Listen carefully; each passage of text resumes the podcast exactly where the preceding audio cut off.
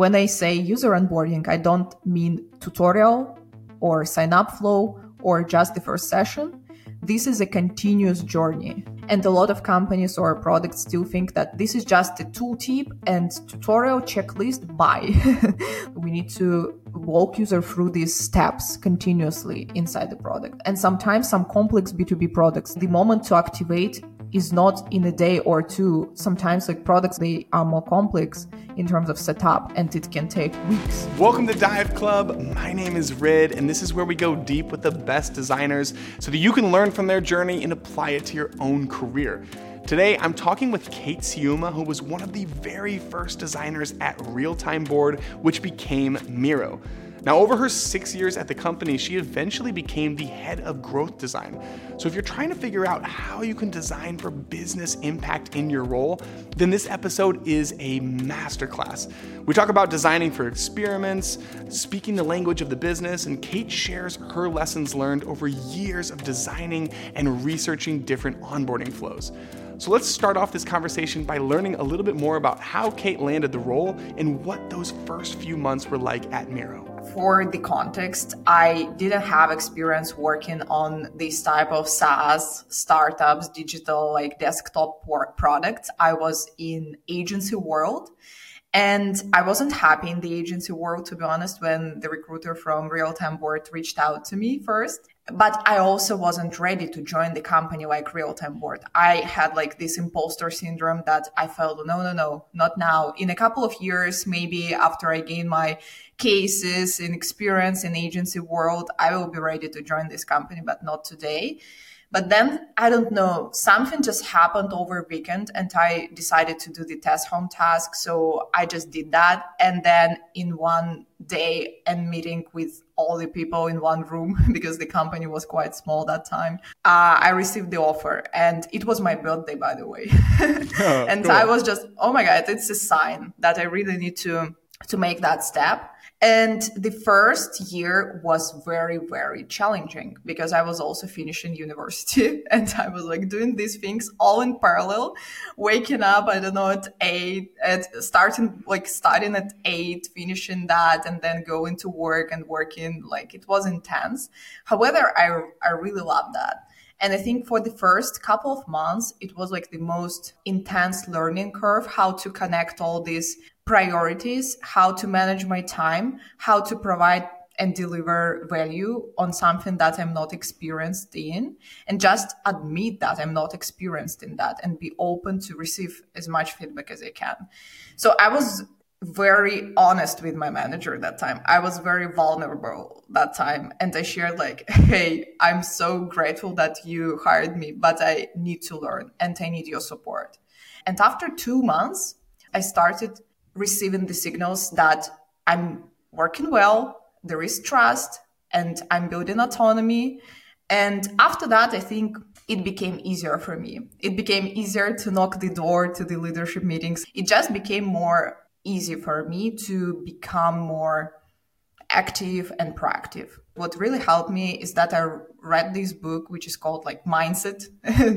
it's about growth mindset. And the basic idea is that you need to say yes to more things and then figure out how to deliver on them and like prioritize combining different priorities in parallel like saying yes to more stuff all of that just became amazing for me as a learning curve you said this phrase knocking on the door of leadership meetings which i really like can you talk a little bit more about what that looked like I was lucky because the culture at Realtime Board was great. it was just great. I sometimes I didn't even have to knock the door. People just invited everyone, designers, engineers to leadership meetings to align on strategy, to see what is happening, to have visibility to all of these things. So I got invited a couple of times, but then I just asked to invite me regularly, or sometimes I was just looking at calendar, I saw a meeting and I asked if I can join. Like in the first months, to be honest, I was just sitting with my notebook, a physical one, and just taking a lot of notes. I was writing all the words I couldn't understand, like what does it mean? Weekly active users. Oh my God, this definition, that definition, and all of these things, not actually participating actively on these meetings, but observing and collecting knowledge. And then after a year or so, when I already got some scope and role and I could speak up more about my inputs and ask more questions on these meetings. But I think the approach was like that. And I think that was one of the most important things that I did in my past because this helped me gain this business context, not just design context or understanding how to create the product design artifacts, but also business context. Because when you are listening to these people, when you're listening how CEO and CPO are discussing the strategy for the next year, what is happening with the market, what is happening from the customer standpoint, what is happening with sales, you just understand way bigger picture that can help you design better, better solutions in the end. What actually was happening internally to get you to the point where you felt confident speaking up and having confidence in your ideas that like they have worth and I should put my voice out there in these situations? The first moment when I felt that I'm comfortable speaking up happened after the first year. For the whole year, I was absolutely terrified and anxious every time I opened my mouth and asked a question.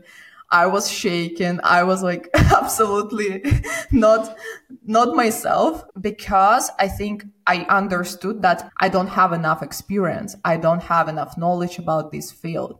Time is the best medicine for everything.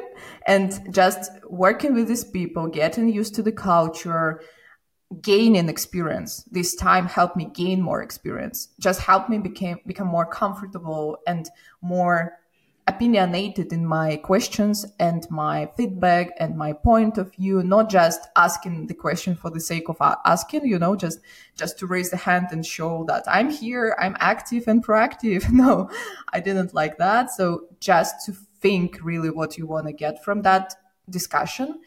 And it's also about trust. So i think to build trust, for me at least, it takes time to build trust with anyone who I'm working with, with the team or leadership. So for me, it took a year. and also because like I was balancing and combining many priorities, including my education, it just took a bit longer, I think. And then as a leader, I tried to like actually wear myself in shoes of my direct reports and help them overcome through that a bit smoother or faster so it will not take a year to build that relationships to speak up to be comfortable with that you said point of view which made me go back to some of the early manager conversations that I was having when I first joined Maven as a startup. And my direct report was one of the co-founders, Trans, and he made a habit of once a month asking me, "What do you think we should do?" Like from a high level product vision standpoint. And as I started to anticipate those questions, it was like forcing me to th- think critically about product roadmap and what I think like the competitive angle could be for the company.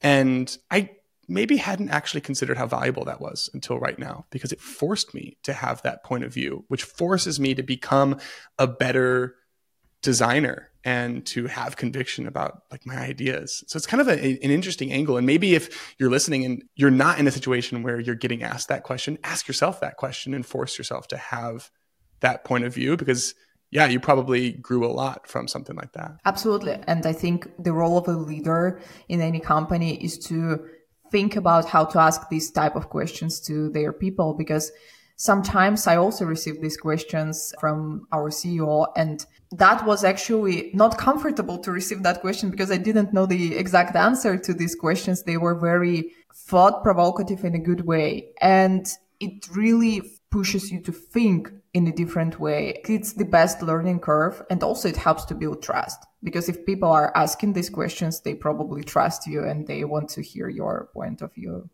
So let's fast forward the story a little bit because at some point you're actually given the opportunity to transition into more of a management track.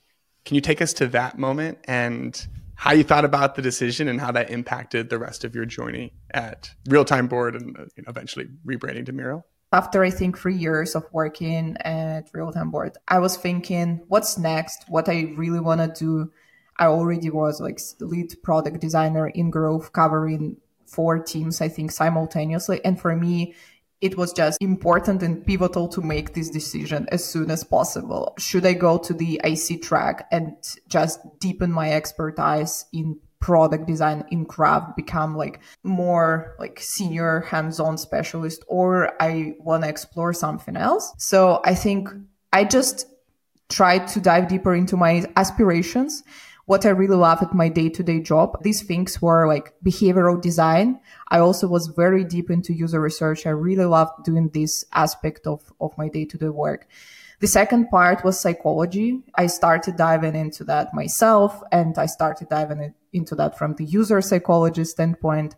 And then the third aspect that I was very passionate about was like this business acumen and how to combine these three things and what can be an interesting role for that. So for me, the design manager opportunity inside the growth team or growth stream in particular was a great combination for that because in that role, you can practice psychology in day to day job because you are a people manager. You talk to people. You need to understand them very well. Then you, you can also practice practices from the behavioral design standpoint because in growth, you really need to think about that deeply and the business acumen, of course, it's like from the managerial type of the role and also from the growth stream uh, standpoint. And for me, this transition was also designed as an experiment. Together with my manager, we planned this experiment for the next uh, six months with some looking back, I would say quite ambitious goals because I had to hire the team in three months, I think. and, and for the next three months, I had to onboard the team and scale it further. And, you know, after three months of this experiment, I was still lead product designer. I hired first three designers to the growth team. I was so happy. I felt like, oh my God, I nailed that. The most complex part is done. I will just relax and become a, pro, a design manager. But then the most interesting part just started after that and scaling the team, retaining the team, educating the team, like, you know, aligning with stakeholders, all of that just happened in the next years of my leadership journey. But I'm very happy that I made this transition because I really think for like the next several years, I felt myself more connected to my work, connected through people who are creating great experience.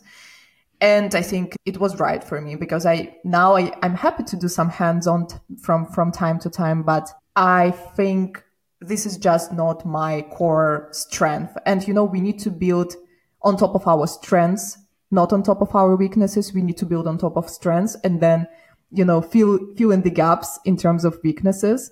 I want to talk more about the growth design team and what that actually looked like. Really quickly, though, I want to go back to something you said, which is this emphasis on psychology because I think as designers, you know, I can think of 20 different tweets that I've seen where it's talking about, well, you know, psychology is the most important thing that you have to understand as a designer and it's way more important than everything else. And I think years ago, I actually was self conscious about that element of my practice because I didn't know like do I actually understand user psychology? What does it look like to grow in this area and how does it actually impact my day to day as a designer? So maybe you could talk to that version of myself like what impact did psychology have on how you designed and what did it look like to actually grow that muscle? I think everything started with the understanding that you really need to talk to your users a lot. And user research is the best area or field to practice that muscle and become more like learning by doing. This started with me after like a couple of years in the company when I even had a moment when I wanted to fully transition to become a user researcher because I was doing this every day. Like literally, there was a year when I conducted more than 100 user interviews and for me, it just became a new norm of thinking, of working, of designing. I couldn't imagine how can I do that without these conversations with people and observing how, how they use the product and the psychology behind that and like why psychology is important. If we just design through the mockups, this is not the experience. This is just the visualization of some interface. But in order to design the interface, you need to understand the user journey. In order to understand the user journey, you need to understand how user thinks about solving a particular problem. And in order to map out this understanding, you need to understand how user thinks about these problems and what might be the bottlenecks, what could worry user, what could create the anxiety in this flow or journey, how to prevent them from these emotions or how to shift this emotion to another emotion. And just thinking through that lens helps you design more natural experiences in the end rather than just random mockups. Think through flows and think through actual experiences. And how to train that muscle, I think there is a one quite good course for that, user psychology by growth.design. I hope like the community knows that. Yeah, I was actually one of the first early adopters of their course four years ago, I think, when they just launched that. I think over this time they even improved that. And it's like, it's just a good foundation just to organize some patterns and some things in your mind and just use them day to day. There are different existing mental models and situations. So like, for example, IKEA effect. This is a psychological principle that users are more used and more engaged with experience that they invested themselves and like that they contributed or created themselves. But this is interesting uh, also in terms of emerging AI because AI will do everything for us. You just need to press the button and everything will be done. But then my question to that experience is how we can create this belonging, emotional belonging to these products, experiences. We need to figure out how to do that. Yeah, it's interesting. Like going beyond does this solve the problem? Check yes, check no, and actually really thinking about the emotional component. I do like that as a lens for how to apply this psychology.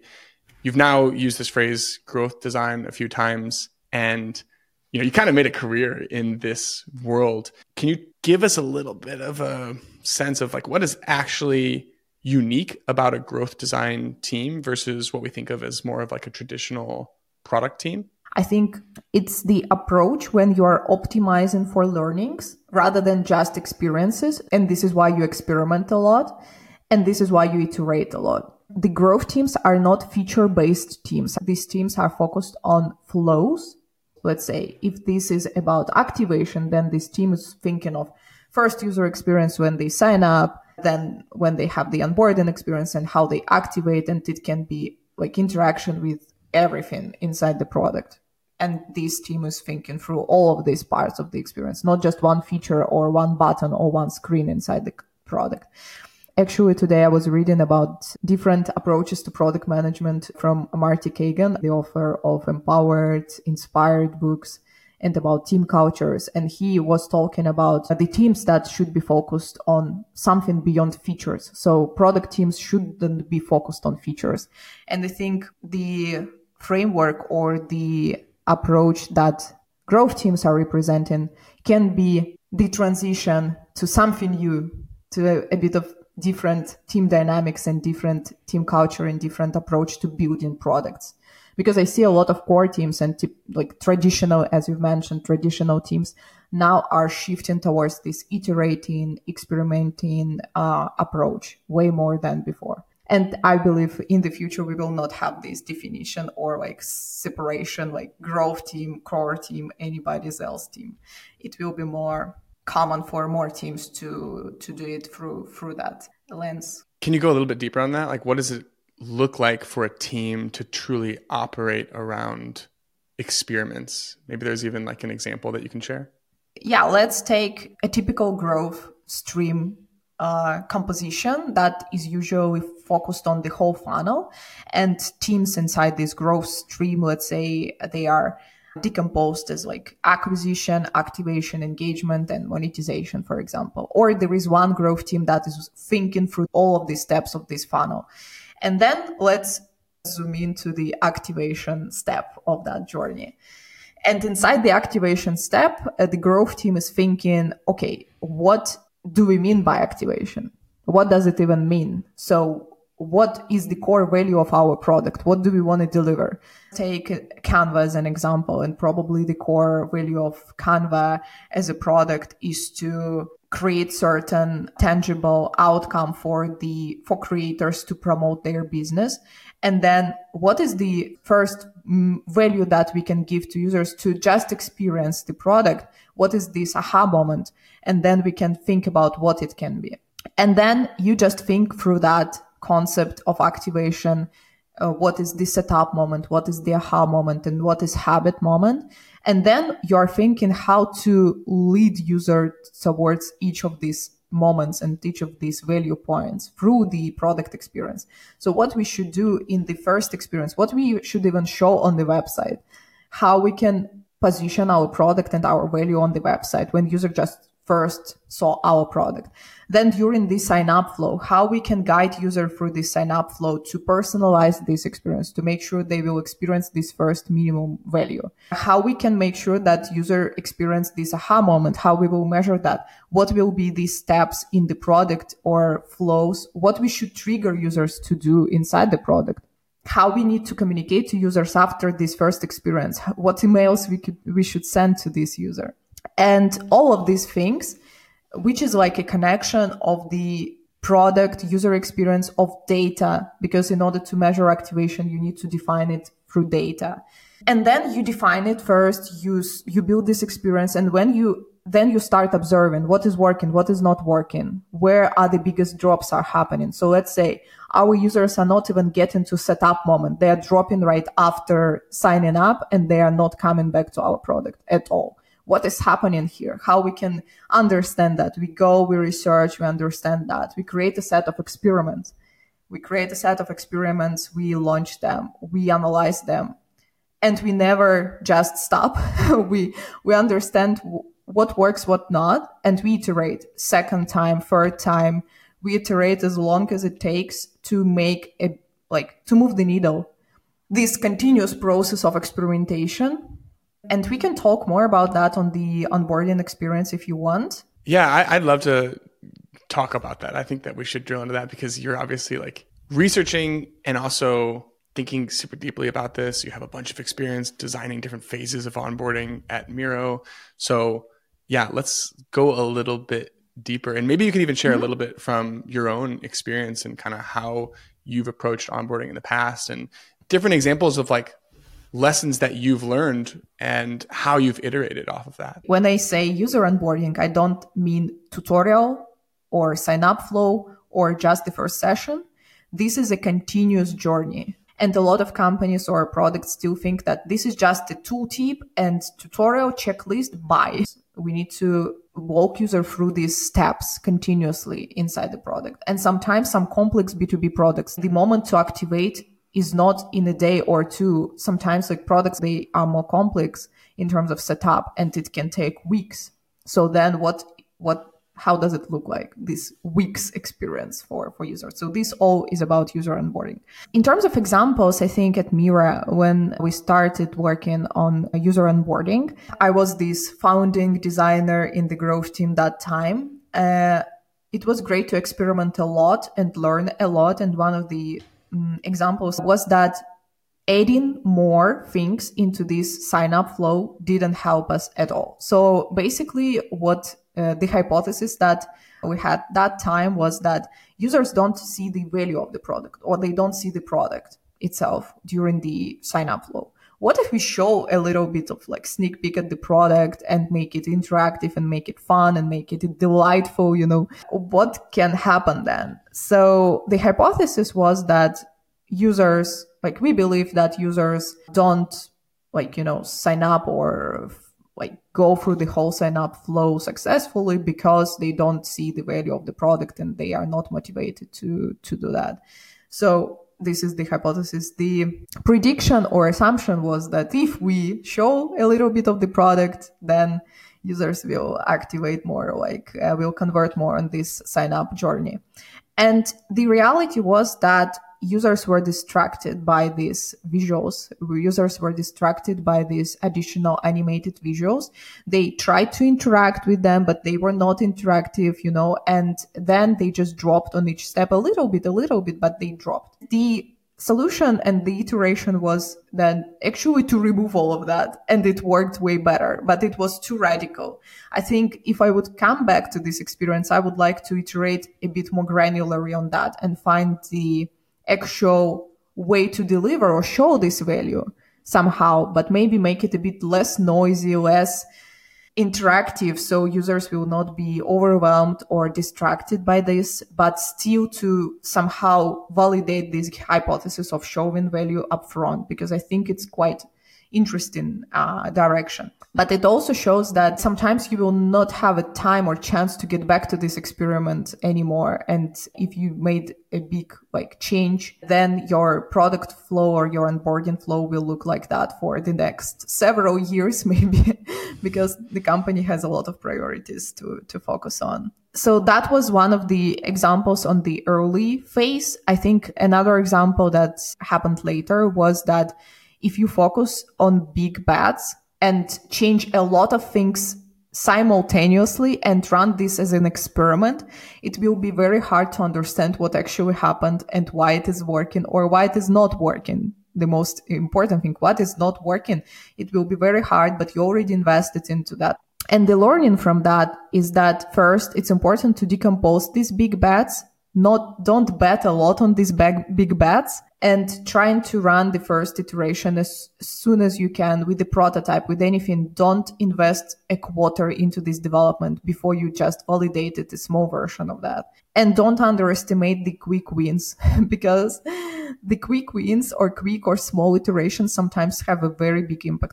And then you can actually understand why because it's a small shift. You literally you can connect the dots why it happened so even a small personalization or like deep connection to some personalized experience was way more visible than just creating absolutely different tutorial, absolutely different sign up flow, absolutely different approach to onboarding. You talked about the pitfall of adding too many distractions in the onboarding and like yeah you were like showing the product and it looked beautiful and it did. I, i've seen like a little video screen grab of it. It's beautiful onboarding and yet you still saw this drop off I'm curious, like in your research, are there other pitfalls that you see people making when they design these new onboarding flows? After I left Miro, I was also considering what might be my next career paths and experiment with that. And as I've already mentioned, research is one of my like just favorite types of product work. I realized now I have time and space to do my own research. So this is why uh, together with my ex-colleague, we decided to ran this research on user onboarding on the industry level and surveyed like more than 80 companies. And in terms of patterns, there are still problems that happened several years ago. Like, as I've mentioned, treating onboarding as a first experience only, not thinking about this as a sequential experience. Then not investing into lifecycle communication as email communication with the user. Still not happening there. Also, I think another theme in terms of mistakes was generalizing the onboarding experience, making it the same for everyone. However, we already know that personalization is the key. Personalization is the best way to improve the activation rate. It's still difficult for companies to define how to do that. And in terms of UX patterns, I think what was also surprising for me that I, as far as I remember, more than 60% of companies mentioned that they are relying on step by step tooltips. And this is the method that was like used a lot of years ago. And we know like in terms of user experience, users just tend to skip them like next, next, next, done. And this is not learned by doing approach. This is not creating this, you know, labor illusion or IKEA effect that I was talking about, investment loops. This is not about that. Companies are still relying on that probably. And I was surprised to see that because actually the mental models of the user, uh, of our users are very different and we need to provide them different learning materials and give them a chance to choose. Probably user, like the, this is my thinking uh, right now, probably companies at early stages as well, or even at later stages, they are underestimating the importance of user onboarding and they just create something that just works, easy to build, easy to maintain, easy to modify, and go with that and never come back to that for several years. A keyword that keeps coming up in this conversation is activate. like I kind of know what that means, but I also don't tangibly know how to define it if I'm working on my own product. Can you help people listening think about how to define an activated user for their product? The activation framework is quite popular. Like there is the setup moment, aha moment, and habit moment. And the setup moment is the moment when user is just set up in the product. The aha moment is the first moment then user is experiencing this value that you're promising to deliver. And the habit moment is the connection of several actions when user is experiencing this value several times. And to define these moments, it's important to start not from the first one, which is probably counterintuitive, but from the last one. So you need to identify engaged users in your product who already created this habit and how this habit looks like you can identify it through the through data analysis through retention regression analysis or through also understanding who are your paid customers and why they are loyal like why they are paying what what is happening there. And then you do this regression to understand what led them to that moment. And you uncover patterns. So for example, sometimes you will uncover that in order for users to come back to the product five times in a month, let's say, and create this amount of content and do this and that, if it's connected to your monetization and retention, let's say, they do this in the beginning. They do this sequence of steps. And then you understand through that, you just decompose, decompose, decompose, and you understand these root causes and you understand uh, what is the aha moment then? you just define it and keep it simple. So maybe your aha moment of your product like is just to create one piece of content for a specific use case. And for habit, it's like coming back and creating it several times. Or if it's a collaboration tool or if it's a tool for teams, then do it collaboratively, do it together with someone. Like just keep it simple first because the with the evolution of the product, this activation will become more complex anyways. And you don't want to have it in a complex version in the beginning. It will be hard to measure. It will be hard to, to play with that. Uh, but it really helps when you define these things because from that, your experimentation just becomes way more conscious and way more evidence based and you know rational so i would really recommend to think about that at certain stage not like at early early super early phase because it's very hard you need data you need volume of users to define these metrics but it really worth it yeah it's probably been about 10 years since I've done my own regression analysis. and so perhaps some people are listening to this like, oh man, like I'm not a math person. I'm intimidated by data. Can you talk a little bit about why it's important, but also maybe even like how did you go about investing in your own data skill set? And what are some ways where designers can even just take baby steps toward data literacy? I'm not uh, a super pro in data, let's say. I can I can well. do that. yeah, yeah, yeah. But I'm not a data analyst. I don't have this background. I have a little bit of that in my education, but I'm not hands on like with Looker or systems like that. If needed, I can do that. But yeah, I'm totally on the side of people who are a bit anxious when they look at these dashboards and like, what should we do here? So I think for designers who already have like their team and data analysts in their teams, the most important thing is to ask good data questions. And in order to ask good informed data questions, I think you need to understand a little bit of data, but first just be curious about that. Just try to dive as deep as you can. If you don't understand if like, if data analyst is showing you something, like this is the cohort analysis of our retention. This is what happened. And I see that there is a drop and you just don't understand what is happening. Just try to dive into and ask them to explain you as a child like what is what does this mean? Why this is happening here? And over time you will start understand this data a little bit more. And i think for a designer it's more than enough just to ask these good questions and receive data and make sure you can interpret this data well. But if you really want to be hands on with data, that I think why not, especially if it's like a small startup and you're wearing multiple hats, especially like product managers are wearing a hat of data analysts and designers sometimes in growth teams are doing this uh, as well. I personally took a course on Looker some time ago and it really helped me just be more hands on with data and just treat it as a game, as a playful experience. You can open this dashboard, you can put some query and you can find something and it's super interesting. It's always different. You just see what is happening in the product. You see these numbers and they are like, this is just playful, I think. But I wouldn't push everybody to do that. I think it's not necessary sometimes. You can ask product manager or anybody else who is more hands-on with data just to tell you more about that. And your end goal and job is to, in the end, is to create experiences and you just need data points and you can extract them through for other people by asking them more informed questions. And I think in terms of asking good data questions, it's not just about understanding data. It's about understanding user, user psychology. Uh, we need to understand how to phrase that question. Yeah, that makes total sense.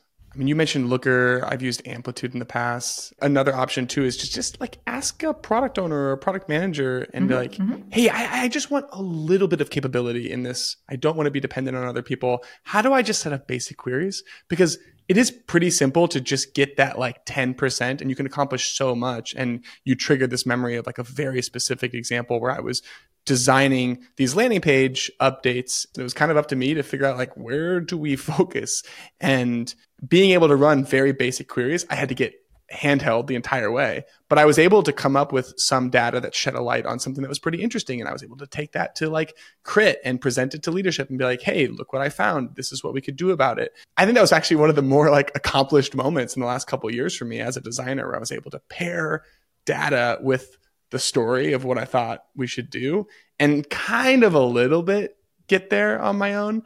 But I do think you're right in that like having the higher level literacy and being able to draw from the business principles is so important. And even just listening to you talk, it's very clear that you are business minded and you're able to really understand the systems and models that are like at the heart of what is making the whole thing run and how to identify the right needles to move. And so maybe you could talk a little bit about how you grew that muscle as well and, and the different ways that impacts you both as like an individual contributor and someone who's actually designing the interfaces and then maybe even as a leader as well.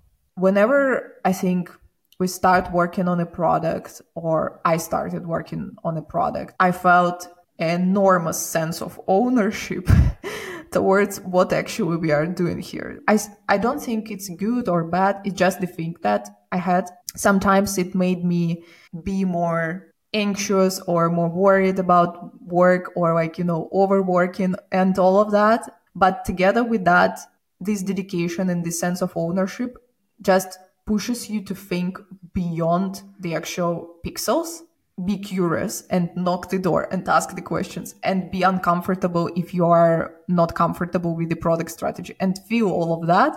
And uh, just because of that, I think that was a part of my journey. And this is why I ended up being in, on this intersection of the product led growth and user experience that I love both things. I cannot decide. I cannot choose one. I'm sorry. I cannot be just a product designer or, or a product manager. I'm, I, I just love both things. But in terms of companies and cultures and why I think companies should foster that approach to give more space for design people, for designers to be closer to this business side and business acumen. Because in the end, product designers are people who are creating these solutions for end users. and if there is a mismatch or disconnection with the actual business aspect or strategy, or they don't feel included, that is a big problem. And I think everything should start from treating design equal to product function in decision making. So whenever we are making a decision on what we are shipping, what we are not shipping, what is our priority, why we are choosing this experiment over this one, it's not a, just a single voice or decision from a product manager, designer who, who built this solution should have this voice and design function in the companies should be equally represented on the strategy meetings, H1, H2 planning, OKRs planning this function shouldn't be excluded. And I noticed examples overall in the industry when it is excluded or it is not equally represented. I think it's not good for the product. it's not good for user. It's not good for the company as well, because I think these two functions, product and design, they should sit by, side by side. They should have this healthy partnership. Leaders should include design function into this decision making but I think it, we are still on that curve. It's still not there in the industry. There are companies who are more on that mindset, like, I don't know, Airbnb, super design led, like culture. But I think it's not there yet. Maybe it can be like the motion can be happening both like top down and bottom up. So like people on the top leadership can be more open and include people from design function to this decision making and strategic point of view and bottom up designers can be more curious about this decision making more curious about strategy more curious about business and knock in the door. And then this synergy can happen and this magic can happen. So this is probably something that is driving me these days and this is what i'm trying to to to push and talk about. I mean yeah you've obviously been able to uh, create a pretty successful career at that intersection point. And for people who are listening and not aware, you actually just recently left Miro after many years. Can you give us a little glimpse of what's next for you and what are you working on and what people can expect? Yeah, absolutely.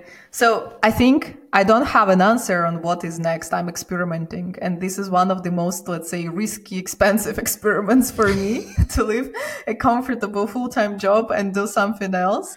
So I have some experiments. I have some uh, paths that I'm playing with and like looking for the next version of, of myself. Um, so one of them is growth advising. So I love working with companies on different stages, helping them building this growth teams culture, growing the product, finding opportunities for that. So this is one of the things I'm doing right now. The second one is the thing that I'm passionate about. It's my Growthmates podcast that I'm doing with my ex colleague from Miro that we started internally even like as a ritual and then it turned out to be a podcast. And we are also planning to launch the second season this uh, january. So stay tuned on that. And uh, the third thing that i'm also doing is like this connection to the user onboarding. So we also created this research with my ex-colleague from Miro you know like Miro is everywhere. Anyways i left the company but i'm still super connected to it. So we are also trying to help companies to create better user onboarding experiences. If you're listening to this and you're interested in kind of this growth angle and all of Kate's experience, like leading onboarding from Miro, man, I went through every single word of her Substack, which we'll link in the description. And it's amazing. It is so insight packed. So I highly recommend giving it a read. And Kate, thank you so much for joining. Like I'm excited to keep tabs on everything that you're doing. You're definitely an inspiration, and it's been an honor to have you on a chat today. Oh, thank you so much for inviting me. Likewise, I'm super happy that you're doing that as well. As a podcaster myself, I can understand how difficult it is sometimes, how much effort it takes, but it's very, very rewarding activity. And I think it's also useful for the community. So I hope this conversation will be also useful for someone. And if you want, feel free to reach out to me on LinkedIn. I'm more active there. So if you have any question or just think to discuss, just feel free to reach out. Awesome. Thanks, Kate.